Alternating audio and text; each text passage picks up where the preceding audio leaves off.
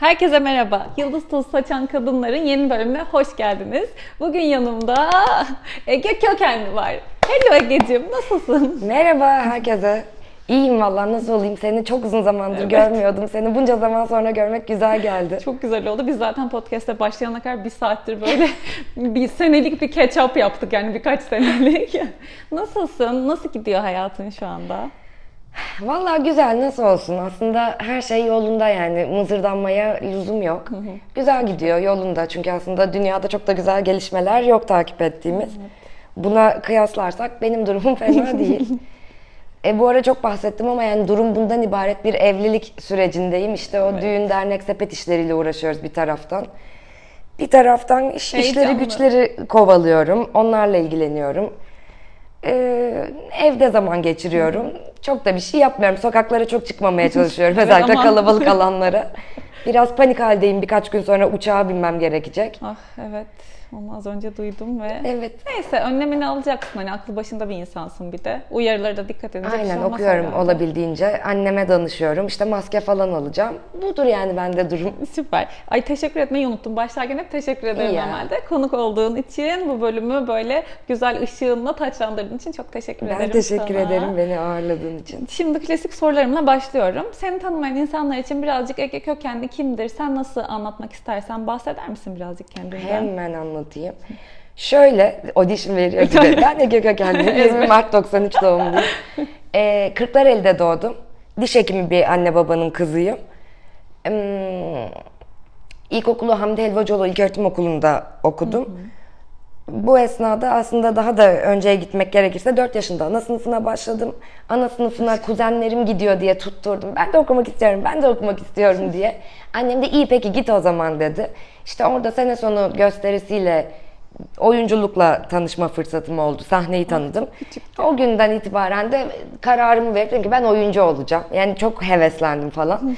Ailem de bu konuda şey insanlardı. Hani çok şanslıyım ki ket vurmadılar ya da ne bileyim genelde böyle oluyor. Tabii. Daha işte tıp, mühendis, avukat gibi bu tarz eğitimler almış insanlar çocuklarına da bunu yönlendirmek istiyor. Tabii. Bu yoldan yürümelerini istiyor ama ben böyle bir kendi adıma talihsizlik yaşamadım.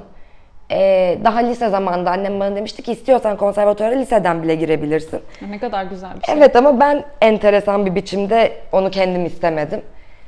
Ee, biraz hep şey diye düşündüm yani oyunculuk tabii ki eğitim çok önemli. Hani eğitimsiz de olur gibi bir yere getirmeyeceğim ama ım, biraz insanın da içinde olan bir şey, kendinin de emeğin ve çabanla olan bir şey olduğu için hani lise eğitimini normal bir eğitim alıp ondan sonra biraz daha aklım başıma geldiğinde yani okey 15 yaşında 13 yaşında bunu istiyorum ama 17 yaşında 18 yaşında da bunu isteyecek miyim görmek için liseyi normal bir eğitim almak çok istemiştim.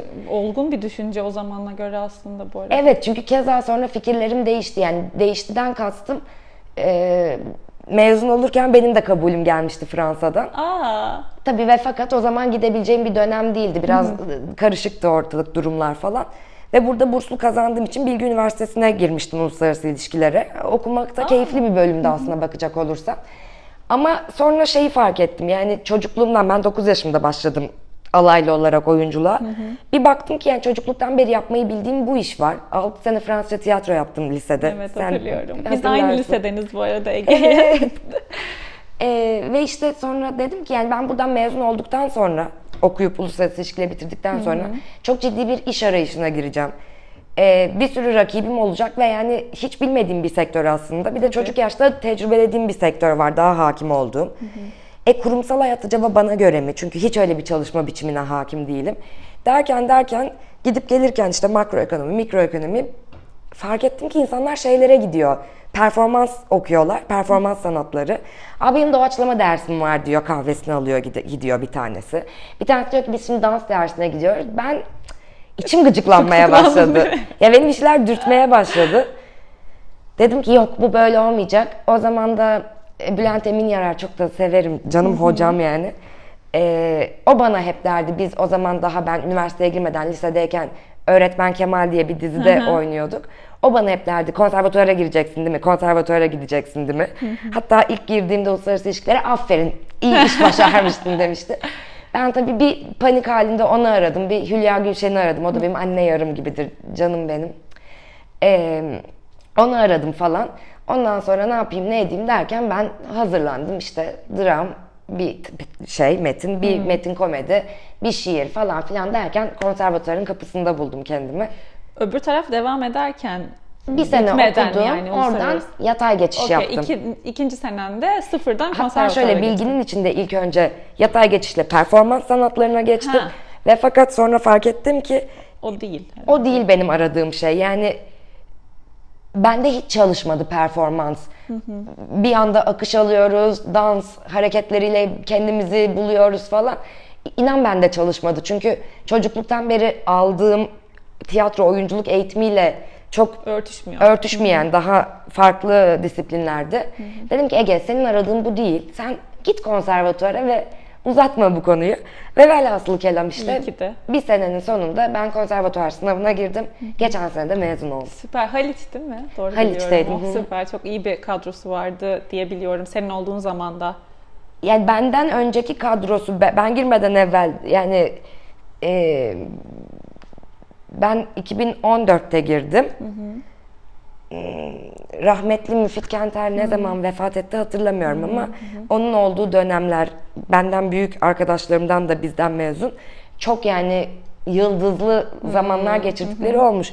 Ben o kadar tatlı kısmına yetiştim desem yalan söylemiş olurum.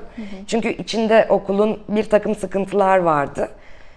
Ee, ama ho- hocalarımız, eğitmenlerimiz yani gayet yeter, yeterli ve başarılı çok kendi isimlerini yapmış insanlardı alanlarında ama işte okulun içinde kendi sıkıntıları olduğu için derslerde aksaklıklar olabiliyordu. Yani ben sana diyebilirim ki San Jose'de canım Mösyö'cüm Erdal Kazan'ın bana sunduğu tiyatro eğitimi şartlar anlamında daha kalifiye bir eğitimdi Hadi desem canım. yeridir. Vay, Evet. buradan da Erdal Hoca'ya Selamlar selam olsun. Ben yolluyorum. onu ararım dinle dinle diye. Peki şimdi e, devamını da aslında soracağım ama muhtemelen din- dinleyenler şunu merak edecek. Dedin ya aynı zamanda lisedeyken diziye başladım diye. Senin olduğun yerden televizyona geçişin nasıl oldu? Ama böyle o güzel juicy bilgileri ver bize. Şu, işte ne bileyim yolda yürürken sen aradığımız kızsın mı dediler. Bana hiç öyle bir şey denk gelmedi. Bir gün bir kafede oturuyordum. Ay ne güzel kızsın gel seni şu diziye alalım. Seni ünlü edeceğim. Hiç böyle bir şey olmadı. Benim başıma gelmedi. Ben tamamen şöyle başladı hikaye. İşte oyuncu olmak istiyorum diye tutturmamın üzerine bir süre dayandı annem ve dedi ki tamam gerçekten istiyorsan bakalım ne yapabiliyoruz. Em, Bir ajansa işte annem araştırdı. Bir ajansa kaydoldum ilk etapta.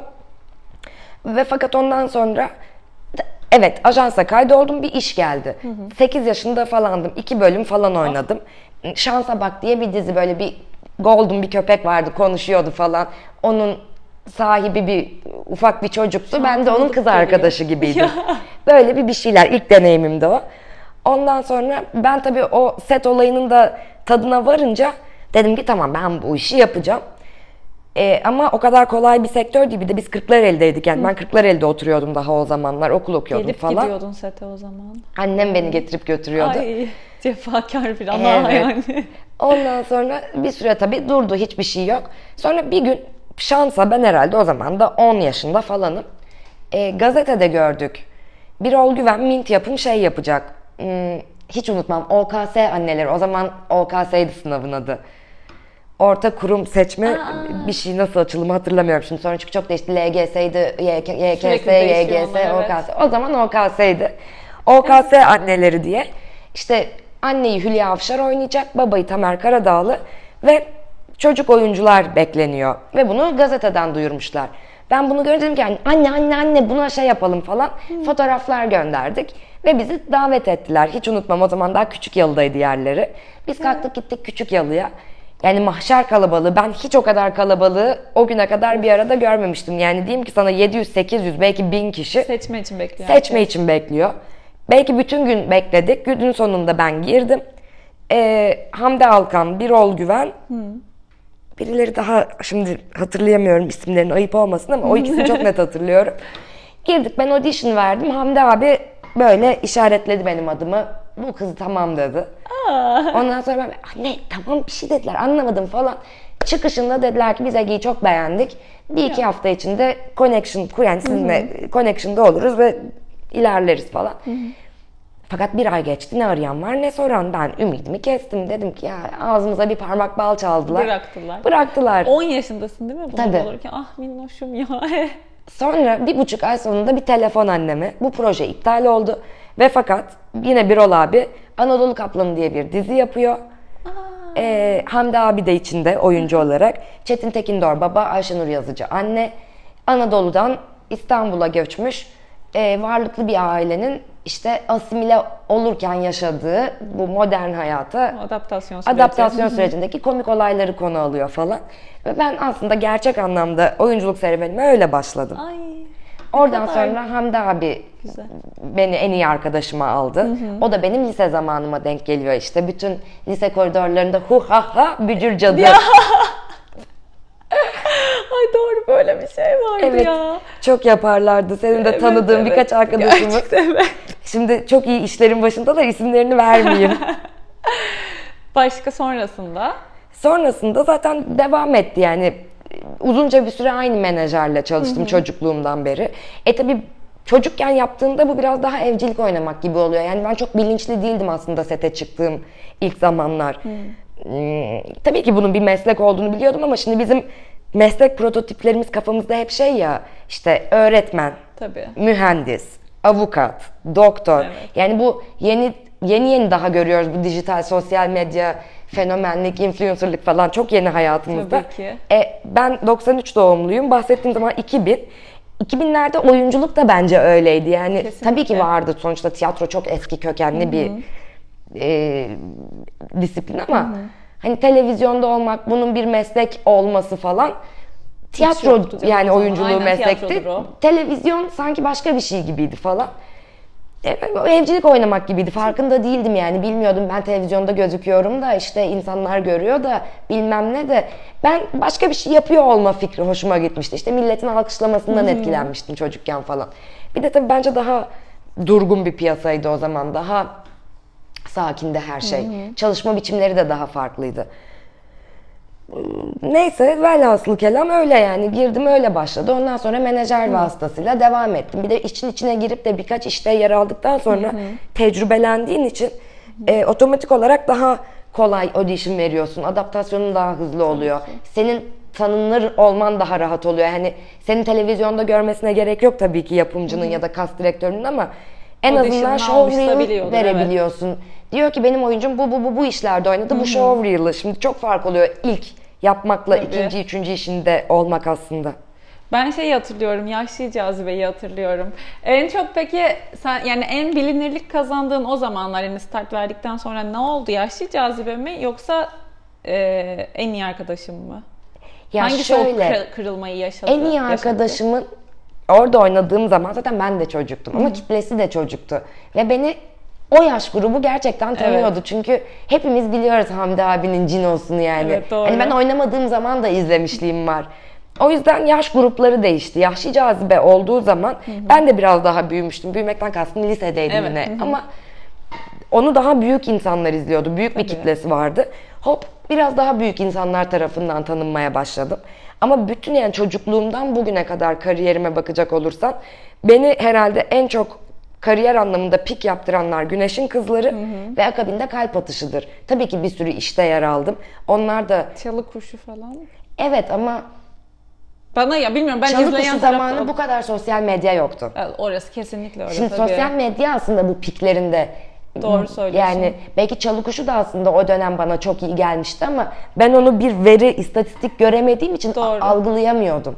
Şimdi net olarak görebiliyorsun. Şimdi net olarak görüyorum. Evet. Yani şu kadar basit bir denklem kurmak gerekirse ben kalp atışı bundan iki sene önceydi. Kalp atışına ilk başladığımda ilk girdiğim gün 300 bin takipçim vardı.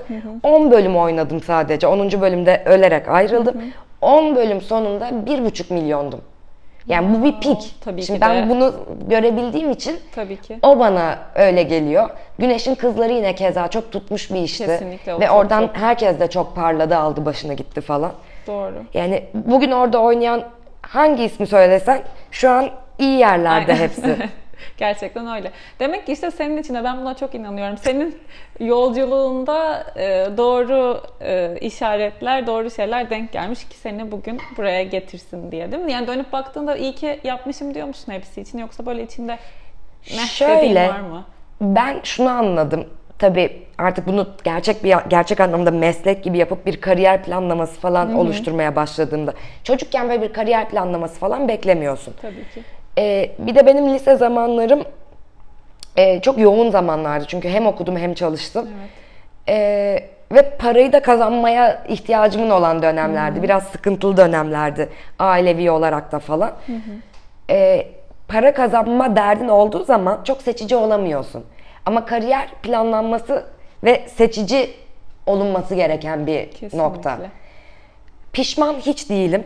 Hepsi birer deneyimdi. Ee, ve fakat bugüne geldiğimde bazı tercihlerim yüzünden istediğim roller konusunda hala sıkıntı yaşadığımı düşünüyorum. Ee, hmm. Seçebilme hakkım olsaydı o zaman, hakkım değil tabii ki hakkım vardı ama lüksüm olsaydı, evet. seçebilme lüksüm olsaydı belki de o gün o rolü seçmeseydim bugün başka bir e, hmm. düzlemde olabilirdim diye düşündüğüm oluyor. Ama pişman mıyım? Değilim. İyi ki yapmışım. Tabii ki. O zaman içinde hayatımı benim çok rahatlatan e, bir meslekti ve güzel paralar kazandırdı bana. Çok önemli Liseyi bir şey. bitirdim. Müthiş bir şey yani. Hem çalıştım, hem ödedim, hem okudum falan. E, aynı zamanda bana çok başka bir güç verdi aslında. Hı hı. Şey olmadı yani.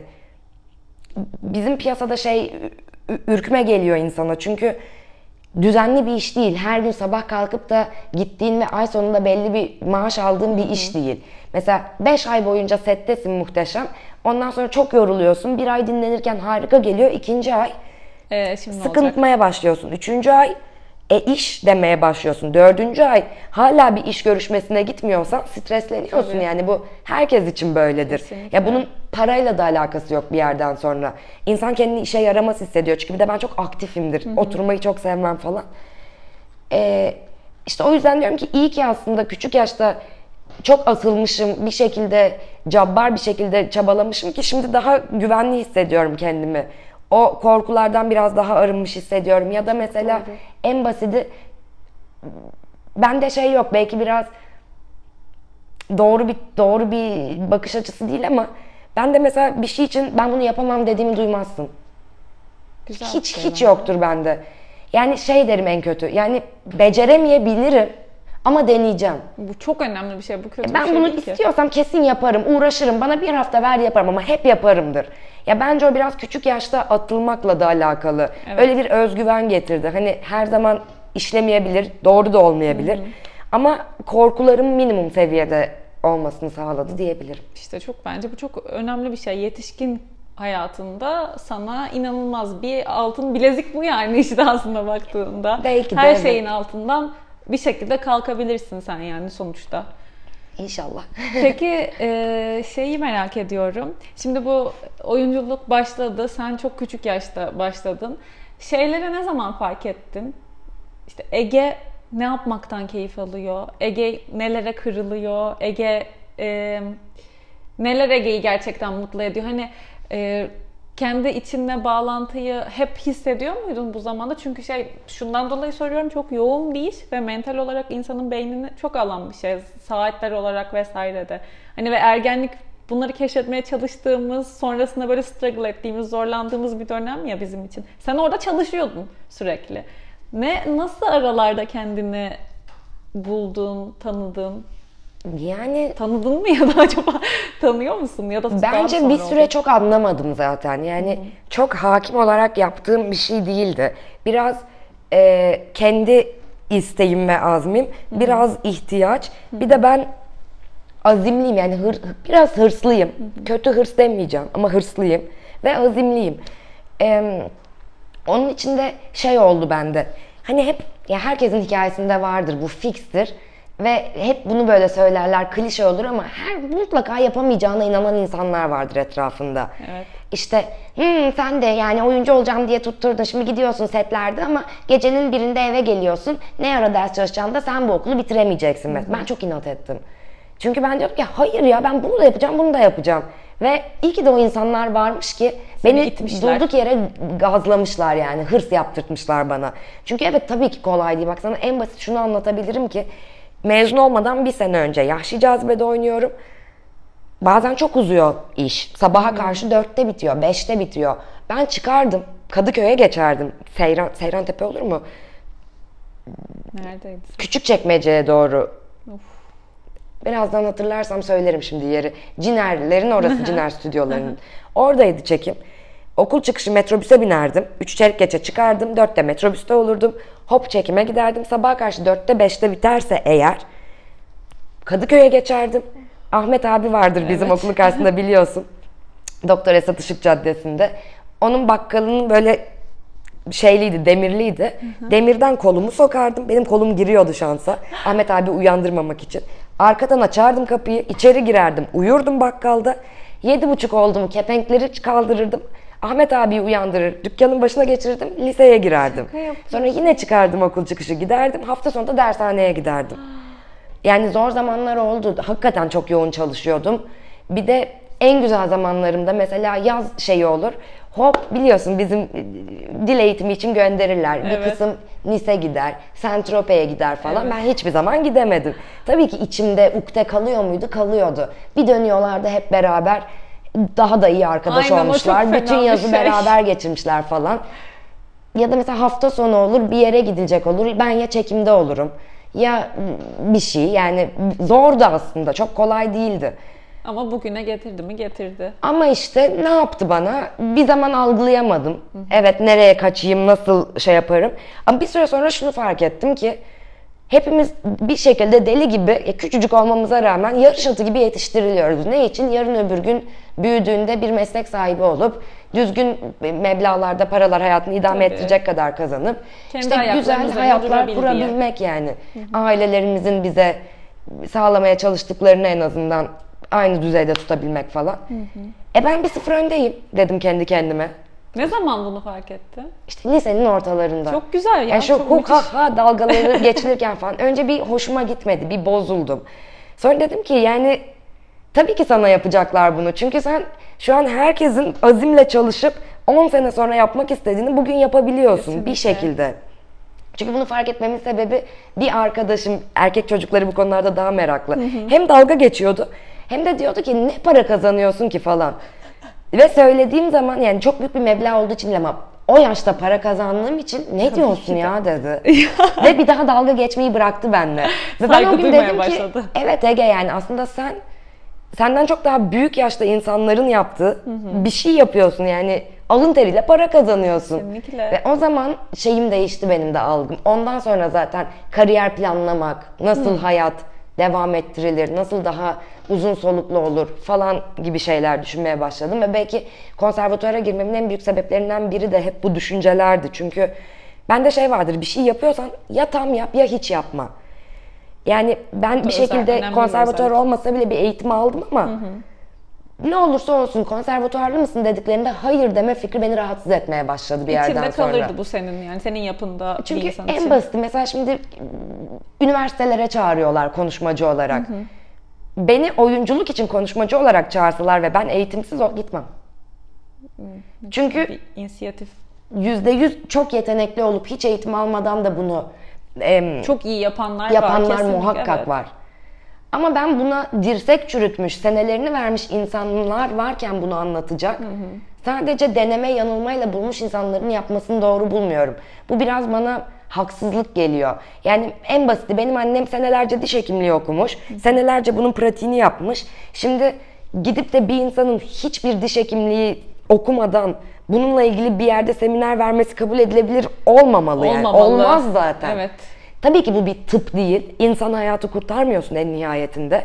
Ama, bu işin de bin tane e, Tabii ki de sistemi var bin yani. tane adımı var öğrenmen gereken kolay mı? Ben de bu konuda çok tamamen seninle aynı fikirdeyim. Herkes şu anda e, işte tıp ya da mühendislik değilse bu e, matematiksel bir altyapısı yoksa baktığında herkes her şeyi yapabileceğine inanıyor ve e, bir şekilde düzen de bu ki, kimseleri besliyor. Yani Aynen dediğin öyle. gibi konuşmaya çağıralım. Ya olsun hani o bu alanın mezunu değil ama bu konuda konuşsun. Neden? Çünkü meş neden? Çünkü takipçisi var falan gibi şeylerden. Bence bu da kesinlikle çok yanlış ve bence son derece saygı e, kendinle ilgili övünmen gereken bir özellik bu senin. İyi ki de gittin okudun yani. Çok büyük bir şey e, kattığına inanıyorum ben sana. E yani ben gerçekten dediğin şeye çok katılıyorum. Biraz sistem de besliyor bu durumu ama yani gerçekten haksızlık ya. O zaman niye bu insanlar bu kadar bu konu üzerine eğitim alıyor? Bu kadar buna zaman ve mesai harcıyor. Dediğin gibi yani matematik yoksa işin içinde tamam herkes ya herkes her şey yok böyle bir dünya. Evet. Mümkün mü yani? En azından sen bireysel olarak buna bireysel direnişte bulunup e, kendi üzerine düşeni yapmışsın. Mesela bana geçenlerde sosyal medya ile ilgili bir konuşma için çağırdılar. Hı hı. Yani Şimdi biz bizde böyle bir şey var. Bizim ülkemizde bu çok oluyor. Biz bazen sapla samanı ayırt edemiyoruz. yani mesela ya da işbirliği yaptığım zaman da ben influencer değilim. Benim takipçimin olması benim insanları influence ettiğim anlamına gelmiyor. Şimdi ayıralım. Ben oyuncu olduğum için insanlar beni takip ediyor. Ben gidip insanlara sosyal medya ile ilgili ne anlatabilirim? Nasıl kullandığımı mı? Ya bunu bunu yapan sosyal medya danışmanları var.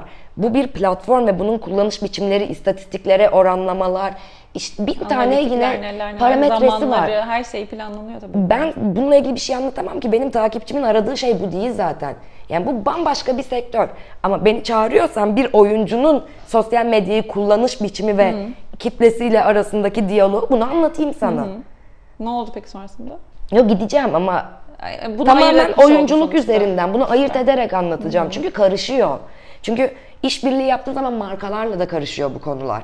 Yani seni influencer'la aynı kefeye koyuyor. Ayrıştığın bir sürü nokta olmasına Tabii çünkü influencer da mesela onu takipçisini arttıran ya da ona yarayan şey bende tepe taklak ediyor benim profilimi. Çünkü diyor ki bir yerden sonra of bu da sürekli reklam koyuyor. Hmm. Unfollow et.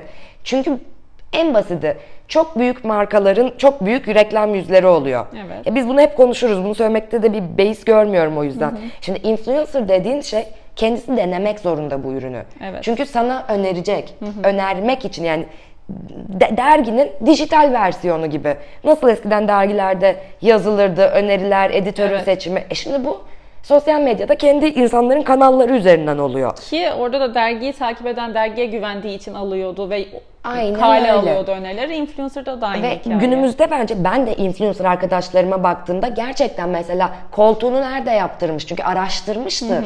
İşte hangi yüz kremini kullanıyor? Çünkü eminim iyi geleni araştırmıştır. evet. E şimdi ben de öyle olmuyor ki. Ben tabii ki şey değil yani güvenmediğim markayla zaten işbirliği yapmam. Ama ben konumlandığım zaman o markayla onun daha PR kısmıyla konumlanıyorum. Yani daha onun bir, reklam kısmıyla, görsel, görsel kısmıyla. Evet. Aynen öyle. E bunun arasında çok fark oluyor.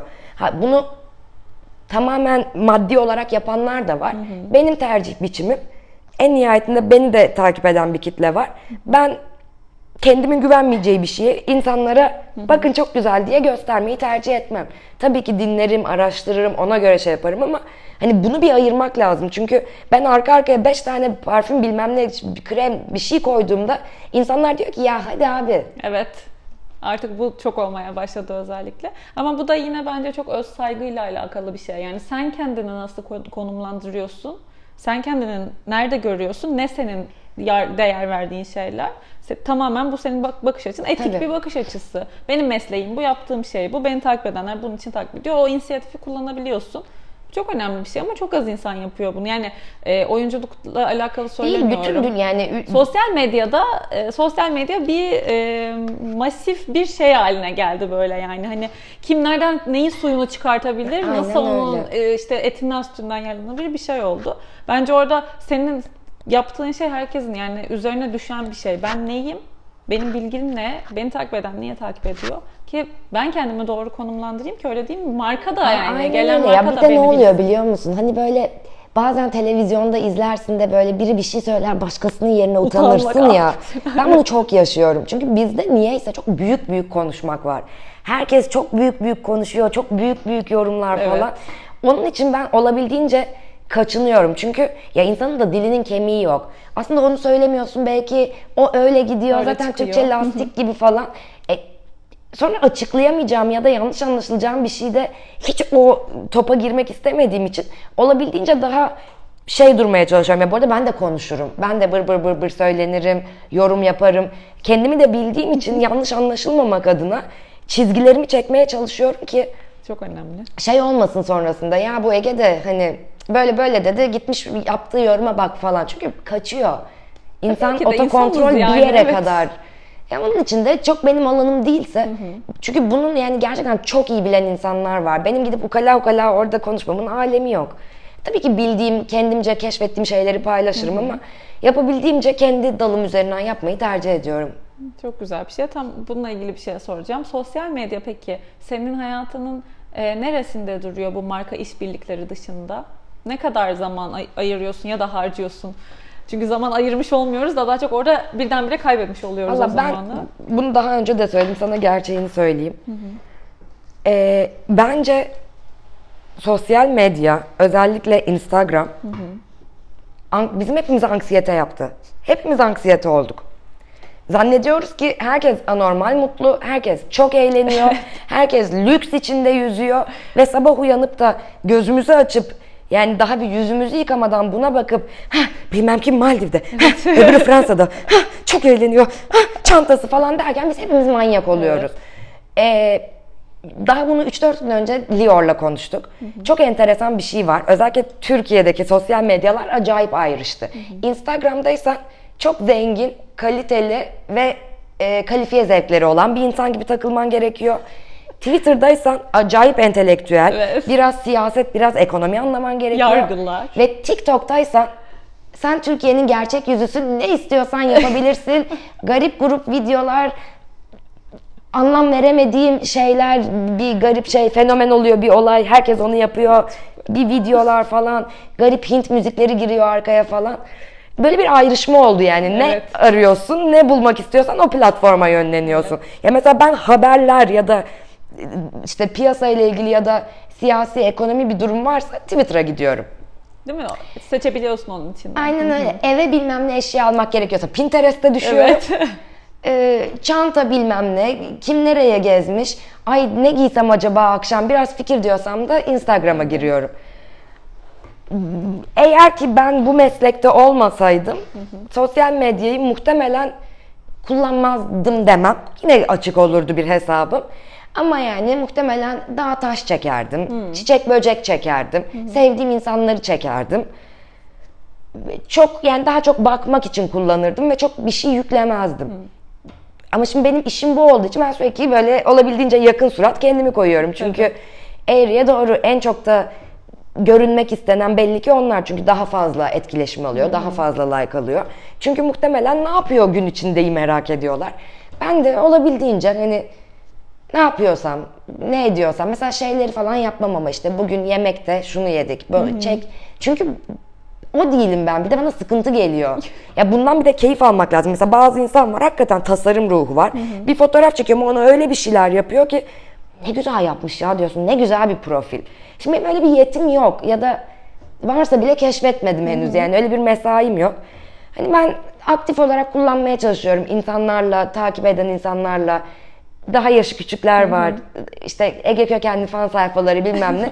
Olabildiğince iletişimde Biliyorsun olmaya bana çalışıyorum. çok düşüyor Ege Kökenli İyi. fan sayfası. Hatırlasana Gizem abla şunu ne Evet, olur doğru. Ege ablaya ilet diye yavrum 8-10 dakikalık video yapmış. Küçükler de. Blokluyorsun yani cevap veriyorum tamam diyorum mesela sana yolluyorum ya da yollamıyorum bilmiyorum belki de yollamamışımdır yani emin değilim. Defalarca defalarca defalarca ok sayfayı kapatıyor yenisini açıyor inanılmaz bir çılgınlık İşte var ya. yani ben olabildiğince kontak halinde olmaya çalışıyorum. Çünkü Nasıl ha, iletişimin var mı yani? yani iletişimde olmaya çalışıyorum. Süper. Bazılarını zaten çok iyi tanıyorum. Ge- Geliyorlar sürekli işte gala oldu mu bir şey oldu mu falan. Çok tatlılar, küçükler, çok hevesliler yani seviyorlar abla gibi falan. E, kontakta olmaya çalışıyorum ama şey olduğu zaman sıkıntı oluyor. Onun için de anlatıyorum da zaten onlara da söyledim. Mesela birine cevap veriyorsun. Hop kıyamet kopuyor. Çünkü o ne oluyor paylaşıyor. Ege ablam cevap verdi diyor.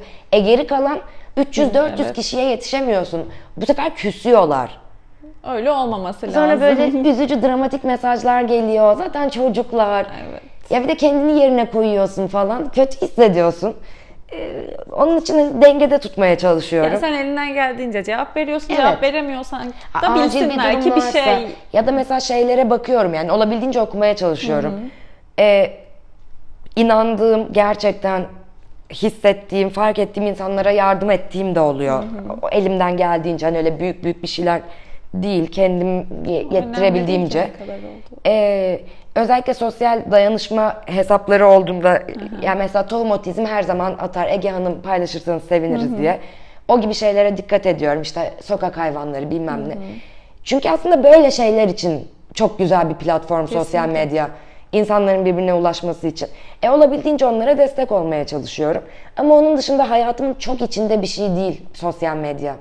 Yani mesela gidiyorum çekimler mekimler olduğunda influencer arkadaşlarıma bakıyorum. İşi onun yani. Onun bütün işi o. Bütün gün böyleler. Evet çok zor. Ben o değilim. Yani benim işim de o değil. Benim yapabileceğim bir iş de değil. O kadar yoğun. Tabii ki ben de elimden geldiğince yapıyorum. Tatlı olsun, profilim güzel falan ama Öyle değil yani onun türü farklı evet anlıyorum ana dalım o değil yani benim. O bir mesai çünkü. Onu düşünmem, programlaman, her şeyi Kesinlikle. zor iş. Biz geçen Kafayı gün- ona vermek lazım. Yani evet tamamen bir e, ona dedike olman gerekiyor. Geçen gün en yakın arkadaşımla konuşuyorduk bunu. Yani şey bile çok yorucu değil mi ya? Kıyafeti giyiyor ve ertesi gün yani yine kıyafet koyacak ya onu giyemem bitti istersen al ona bir arkadaşım bunun Ben- arkadaşı öyle demiş ya ben ona çektim iki tane fotoğraf sen bunu alabilirsin istersen. İşte ben de mesela Deliririm ben ya. benim fotoğraflarımda da mesela dört defa aynı şapkayla var fotoğrafım. Çünkü ben Yani çünkü dört defa kullanıyorsun minimum bir şapkayı. En Neden? sevdiğim şapka Normal yani değil mi? mümkünse her gün bile takıyorum. Ben öyle şeylere hiç takılmam. Mesela altına yazmışlar yeter artık kustuk bu şapkadan. Öp geldi şapkadan. Yani Don't. Okey o zaman daha evet fashion hesaplarını takip edebilirsin. Ee, beauty hesaplarını takip edebilirsin aradığın buysa. Tabii ki. Ya ben şapkamı seviyorum ya ve ben o şapkayı takacağım da daha. Peki yani ya da ona sormak lazım. Sen mesela aldığın bir şapkayı bir kere kullanıp atıyor musun ki? Yani ona yani yazan kişiye de onu sormak lazım ki bu beni bir sonraki soruma getiriyor. Sosyal medyadaki zorbalıkla e, ilgili deneyimlerin var mı? Sen nasıl e, neler yaşadın? Bil, Valla Olmaz olur mu? Çok tabii merak ki, ediyorum Tabii ki bunu. var. Yani ben öyle çok büyük bir olay yaşamadım aslında. Hani büyük bir olaydan kastım aslında çok ağır Linç. ithamlarda bulunuldu. Özellikle de e, Lior ve be- bana bu konuda çok e, kötü şeyler de gelebiliyor. sebep nasıl? E, Lior Musevi olduğu için ve biz İsrail'e gidip geldiğimiz için bazen çok ırkçı yorumlar alabiliyorum. Mesela yani bunu söyleyeceğim açık açık. Bir mesaj hiç unutmuyorum. İnşallah sen ve Yahudi kocan cehennemde cayır cayır yanarak ölürsünüz. Senin Müslümanlığın batsın falan bu minvalde. Küfürler tabii. Allah belanı versin falanlar. Daha ağır küfürler. Ee, bununla çok karşılaşıyorum.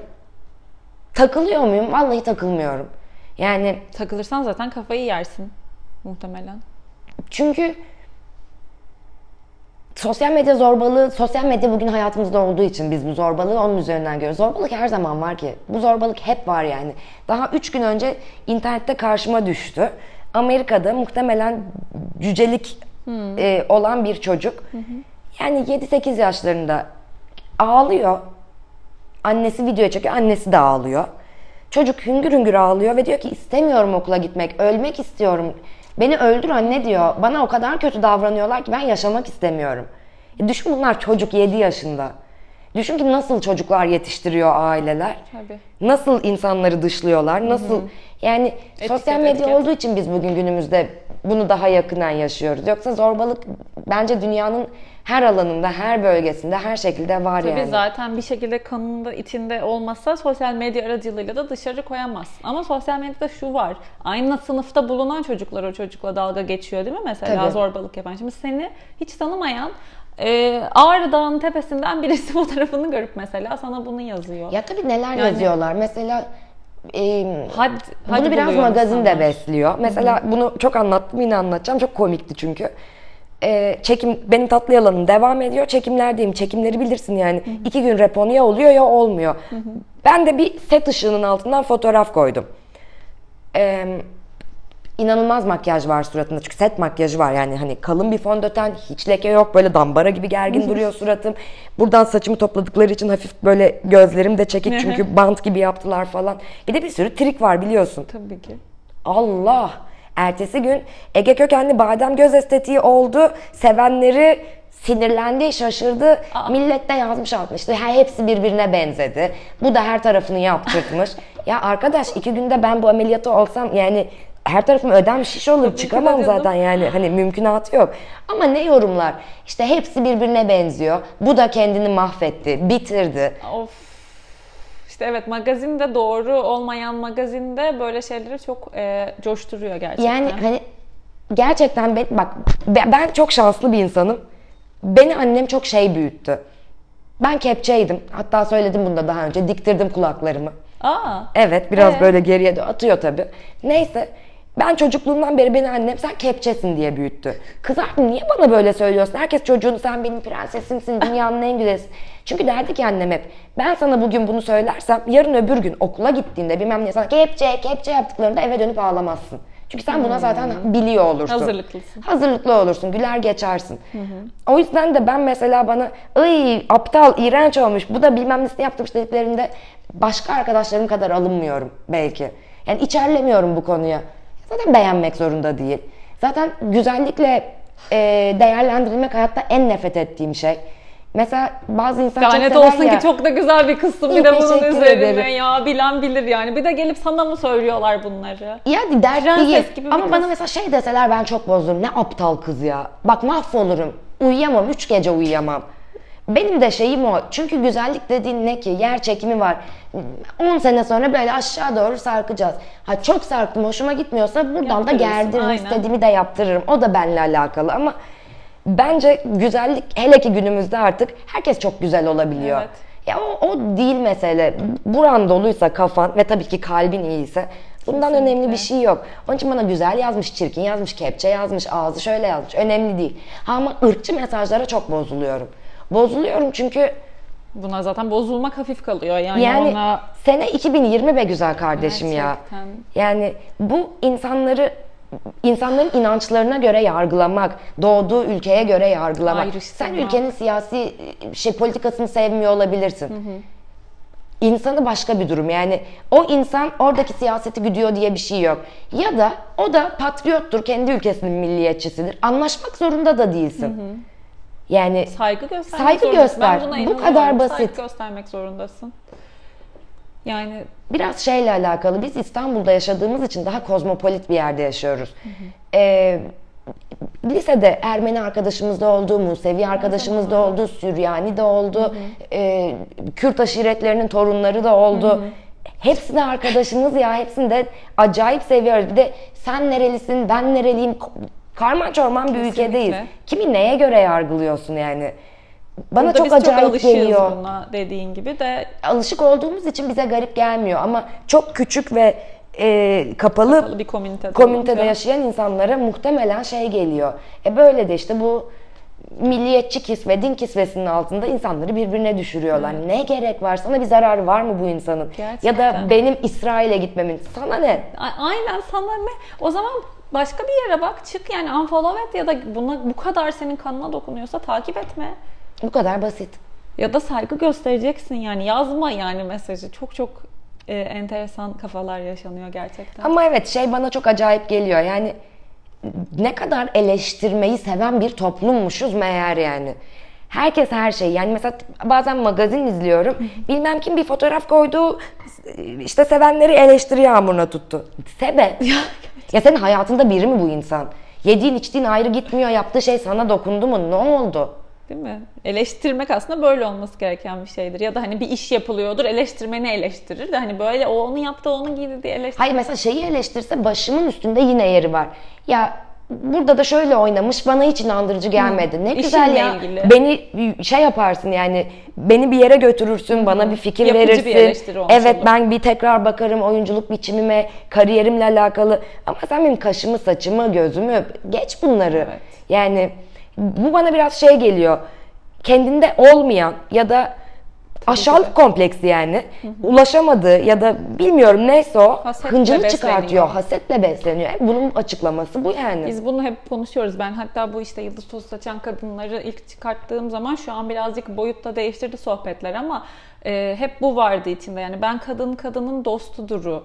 E, kadın kadına gerçekten ilhamı olabilir, kayası yani düşmanı ve kurdu değil. Bunu Değil. sağlamak Olmamalı. için çıktım. E, baktığında hep dönüp konuştuğumuzda ama gerçekten e, şeye varıyor.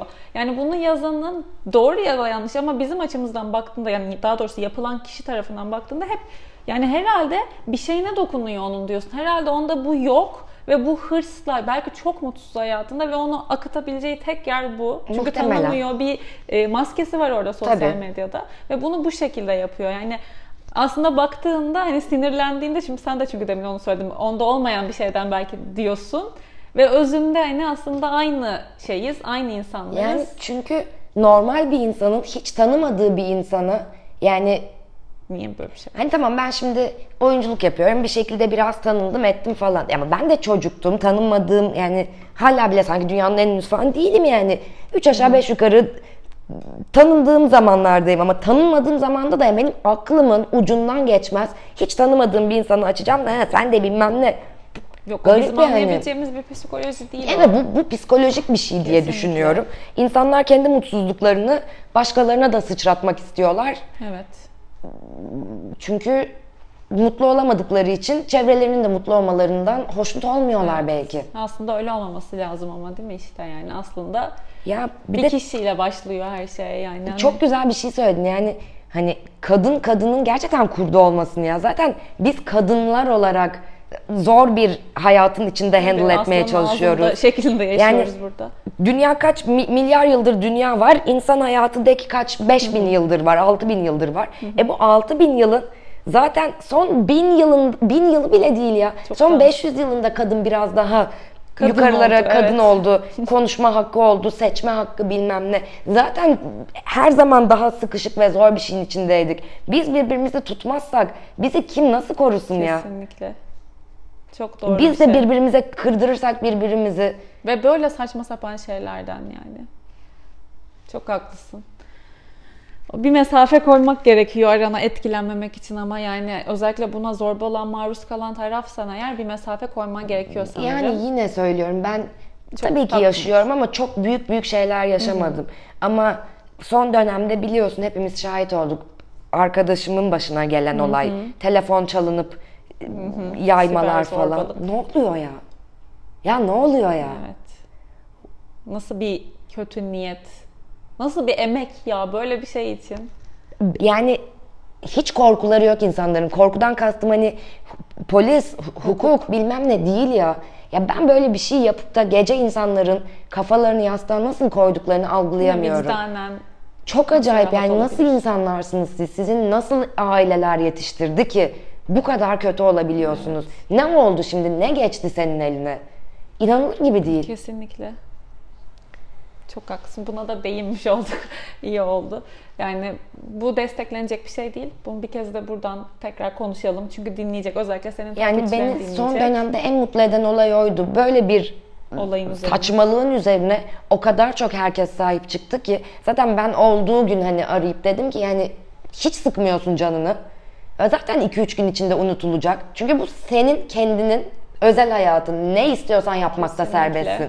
Yani bu bunun hesabını kimseye vermek zorunda değilsin. Asla ve asla. Ama o kadar güzel sahip çıktı ki herkes de destek oldu ki. Kesinlikle. Yani uzun zaman sonra gerçekten kadının kadına destek olduğu bir şeydi. E bence biraz şeyle de alakası var. E, eleştireceğim yani. Yapacak bir şey yok. Devir değişti. O şeyler değişti. Yeni nesil, yeni genç kadınlar Hı daha rahat ve cool kadınlar. Daha kendinin farkında kadınlar. Daha erkek egomanyası ve erkek gücünden beslenmeyen kadınlar. Ünlüsü, ünsüzü, çalışanı, ev Okuyanı, hanımı. hepsi, evet. Hepsi.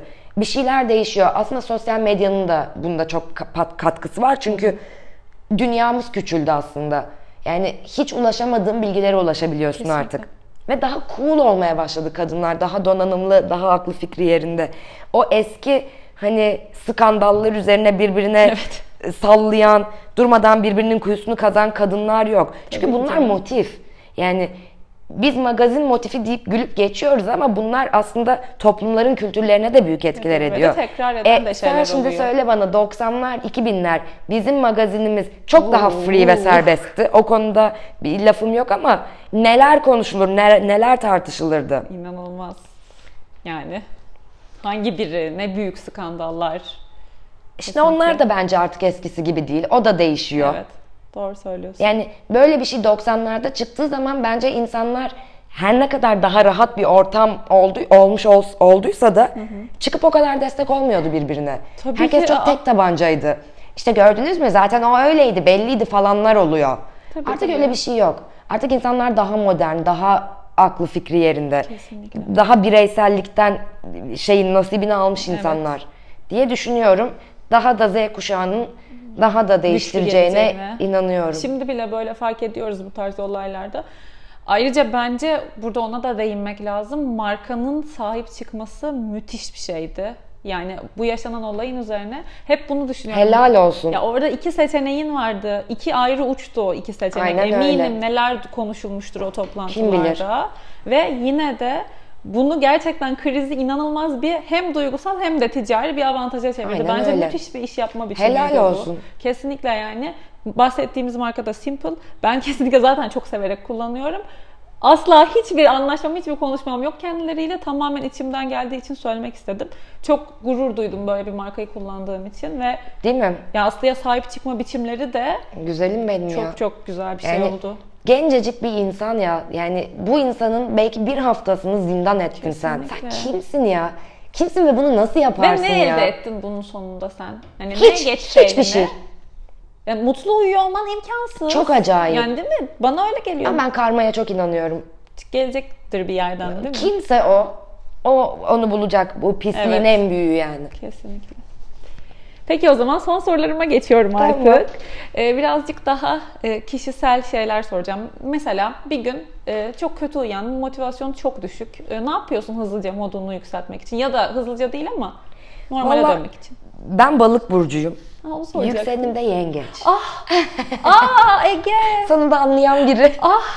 Sana mendil lazım. Şu ana kadar nasıl ağlamadın sen 50 dakikadır? Ah. O yüzden de bazı sabahlar çok down uyanabiliyorum. Çünkü balık yani su su bazen işte dolunay oluyor ben mahvoluyorum falan. Ee, çok uğraşmıyorum ya modumu değiştirmekle. Çünkü bilmiyorum ben, ben bazen seviyorum down olmayı da. Çünkü ben çok apım normalde. Çok hareketliyim. Çok şeyimdir hiperaktif gibi evet. Ee, onun için bazen öyle olmak hoşuma gidiyor. Bazı günde öyle oluyor. Eve kapanmak istiyorum. Hiç çıkmak istemiyorum. Kimseyi görmek istemiyorum. Ertesi gün bambaşka bir insan oluyorum. Hatta bir yerde dedim ki acaba ben borderline falan bir şey mi var yani? Yok ya tamamen şey yani. Ne geliyorsa okey diyorsun. Evet. Onda dibine ben de mesela olumsuz bir şeyler hissediyorsam genelde onu yaşamaya çalışırım yani. Severim de ben de akrep burcuyum. Ha işte bak. Dibine kadar böyle yaşayayım. Ama atıyorum o gün iş var, çekim Evet. bilmem ne. Şeyden hiç hoşlanmam. Tabii ki kimsenin her günü bir aynı günü bir günü aman konuşamadım. günü günü gününe denk değil. Ama ben iş konusunda disiplinden yanayım. Biraz bizim bence lise hayatımız yüzünden bizi çok disiplinli Yetiştirdiler, şey yapmaya evet. yetişti. Hatta alakası böleceğim, devam edeceğim. Üniversiteye ilk girdim uluslararası ilişkilere sınav kağıdımı verdim. Hoca beni sen de sen Josef'li misin? Aa, Hocam nasıl anladınız dedim. Bana diğerlerinin kağıtlarını gösterdi. Bir de benim kağıdımı. nasıl yani ne? Sadece San Josef'liler bu kağıt düzeniyle kağıt verir dedi. Evet. Hepiniz dedi. Aynı sistem ve hepiniz bunu alışkanlıktan çiz babam yapıyorduk ya Tabii biz. canım cetveller mi? Tabii. Ne güzel öyle fark edilmek güzel bir şey. Enteresan ama hoşuma gitti. Evet. Yani biliyorlar ki onlar disiplinli daha şey. Neyse düşük olduğum zaman o gün işe gideceksem işe yansıtmayı sevmem. Çünkü zaten ağır bir iş yapıyoruz. Gidiyorsun kaç saat orada olduğun belli değil. Buz gibi hava oluyor bazen incecik üstünde ya da sen gidiyorsun karavanda dinleniyorsun, bir çay içiyorsun beklerken ama ekip hep orada. Ne kadar yani genelde de kışın çekim yaptığımız için en çok bu Tabii. konuşulur. Ne kadar o kışlık montları, kar kıyafetlerini giysen de buz gibi havadasın. Işık tutuyorsun, ses şeyini, bumu tutuyorsun falan. Yani zaten insanlar zor şartlarda çalışıyor. Bir de oraya böyle beş karış surat gidip Negatif ona mır mır mır yapıp ben hiç sevmem. Öyle insanla çalışmayı da sevmem. Tabii ki kötü günü olabilir. Allah korusun kötü bir şey yaşamış olabilir. Hani saygı duyarım. Ama olabildiğince evet olabildiğince daha sıcak ve şey insanlarla olmayı ve öyle olmayı da tercih ediyorum.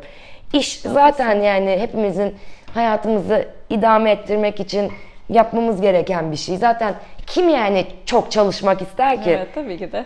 Herkes o daha çok ortamı da gezmek yani daha da bunaltmanın alemi yok diye. Kesinlikle. E, Olabildiğince yüksek olmaya çalışırım. Süper. Yani Böylece nasıl geçtiğini de anlamıyorsun. Doğru değil mi? Orada bir olumluluk balonuna kendini sokuyorsun ve geçiyor. Aynen bitiyor. öyle. Doğru söylüyorsun. Peki bir de e, yine e, kitle küçük e, dinleyiciler de var. Daha doğrusu yaşı küçük olan dinleyiciler de var. E, onlara sana hangisini sorsam seçemedim. Acaba bölümle ilgili mi sorsam, üniversite tercihi yapmakla ilgili mi sorsam, meslekle ilgili mi sorsam? Çünkü meslekle ilgili sorarsam İkisini de şey yapalım. zor. İkisiyle ilgili de birazcık e, zorluklar, Şöyle. kolaylıklar, öneriler. Bak e, e, ilk örneğimi kardeşim üzerinden vereceğim. Benim kardeşim e, şimdi liseden mezun oldu. İki senedir üniversitede, yurt dışında, İtalya'da. E, anneme demişti ki liseden mezun olurken anne bak ben bu okulu kazandım. Ben bu okula gideyim. Gideyim ama bana bir sene gap year ver. Çünkü ne olmak istediğimi bilmiyorum ki. Meslekleri tam olarak bilmiyorum bile. Çünkü artık eskisi gibi değil. Eskiden çok basitti. Öğretmen, hukuk, e, işte mühendis, Aynen. tıp, bilmem. Şimdi çok fazla meslek var. Ve yani uyduruyorum işletme okuyorsun ama yapabileceğin bin çeşit iş var. Kesinlikle bir sürü. İşte halkla ilişkiler okuyorsun ama neresinden tutacaksın bu işin? Reklam okuyacaksın ama hangi Bilgisayar platformda okuyorsun, falan? envai çeşit meslek seçeneği Aynen var. öyle. Tabii ki bizim sistemimizde ve kültürümüzde olmadığı için annemler panikledi. Sonra şimdi iki tane örneğim olduğu için bir tarafta da Lior'un erkek kardeşini görüyorum. O da askerliği bitirdi. İsrail'de 3 sene askerlikten sonra üniversiteye de gidebilir ama orada kimse bunu yapmıyor. İnsanlar orada hem okuyup hem çalışıyorlar. Yani pardon, hem çalışıp hem askerliklerini yapıyorlar. Kazandıkları ve biriktirdikleri parayla mutlaka ama hepsi ya gidiyor 3 ay, 5 ay, 1 sene Avustralya, Amerika, Meksika, Hindistan, Çin, Japon dünya görüyorlar. Ufkunu açıyor. Ufkunu o açıyor. kadar sıkışmışlık üzerine. Belki orada başka bir iş yapıyor. Mesela solar farmlarda çalışıyorlar. Hem para biriktiriyorlar hem dünyada bir şeyler görüyorlar. Başka başka şeyler tanıyorlar. kıymetli bir şey. Tabii ki. Ya hiçbir şey yapmasalar o kadar uzak doğudan dönüp de şarkılar yapıp meşhur olanlar var ki İsrail'de. Çünkü bir şeyler keşfediyor, vizyonunu Tabii genişletiyor. Bu çok önemli. O yüzden de Peki yapabiliyorlarsa gerçi kızlar bence daha hızlı buluyorlar ama öncelikle ne yapmak istediklerini bulmaları lazım. Tabii ki maddi açıdan da ama maddiyat da her zaman yeterli olmuyor. Git, ayaklarının geri geri gitmeyeceği bir işin olması lazım. Yoksa hayat zindana döner. Yani benim verebileceğim en büyük tavsiye gerçekten ne istediklerini bulmaları ve istekleri konusunda belki doğru bir şey söylemiyorum. Aileler bana kızacak ama bu hayat herkes bireysel, biricik ve tek. Annem bilmem ne istiyor ama annem izin vermiyor.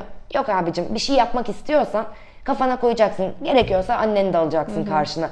Ne yapacaksın? Silecek mi? Ömür boyu konuşmayacak mı? Yani bir noktada her şey tatlıya Herkesin bağlanıyor. kendi hayatı. Ne olmak istiyorsan çünkü sonra insan pişman olur. Ben gençtim. Annem babam önüme ket vurdu. Yapamadım. içime ukde oldu. Sonra 60 yaşında tiyatro kursuna gelenleri gördüm Evet. ben. O yüzden e, yani gerçekten kalpten istediğiniz bir şeyse, gerçekten, Gerçekten. maddiyata bağlı değilse Bilmek lazım ama ne istediğini. işte duymak lazım. Akıllı olmak tabii. lazım. Önüne koyacaksın her şeyi. Yani gerçekten çıkartsınlar şapkalarını ve düşünsünler.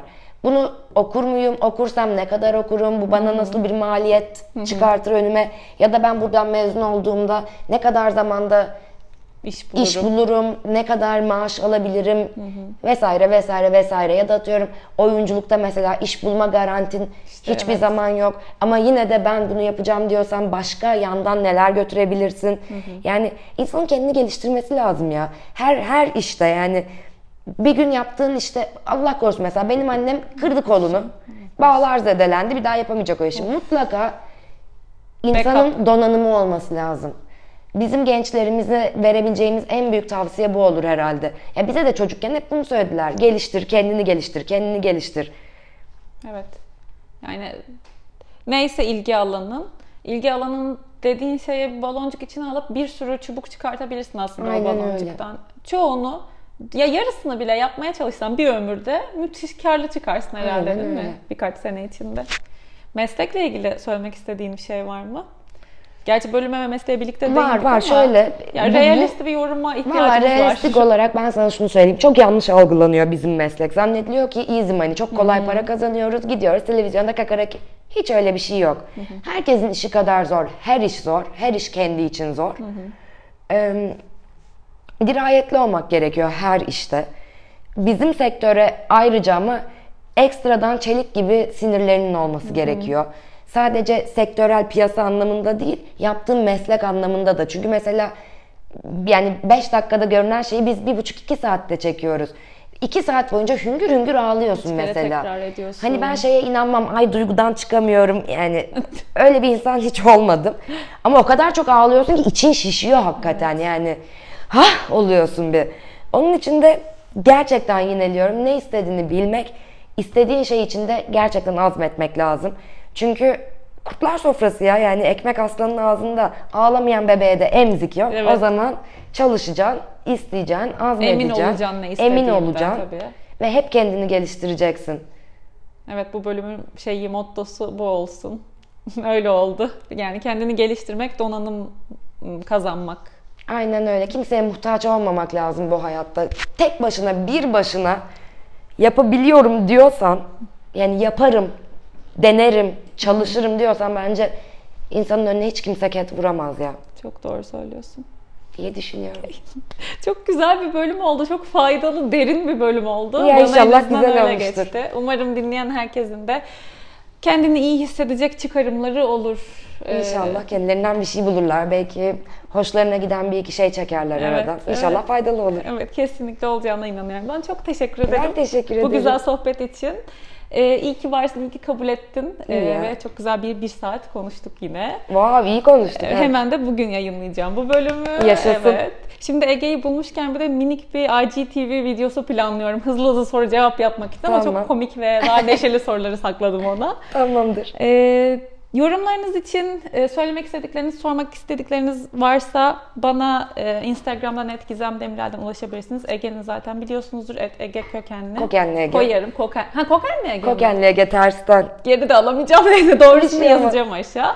Ee, info.gizemvatandos.com'a da bütün söylemek istedikleriniz için mail atabilirsiniz. Teşekkür ediyoruz dinlediğiniz için. Görüşürüz bir sonraki bölümde. Görüşmek üzere. Hoşçakalın.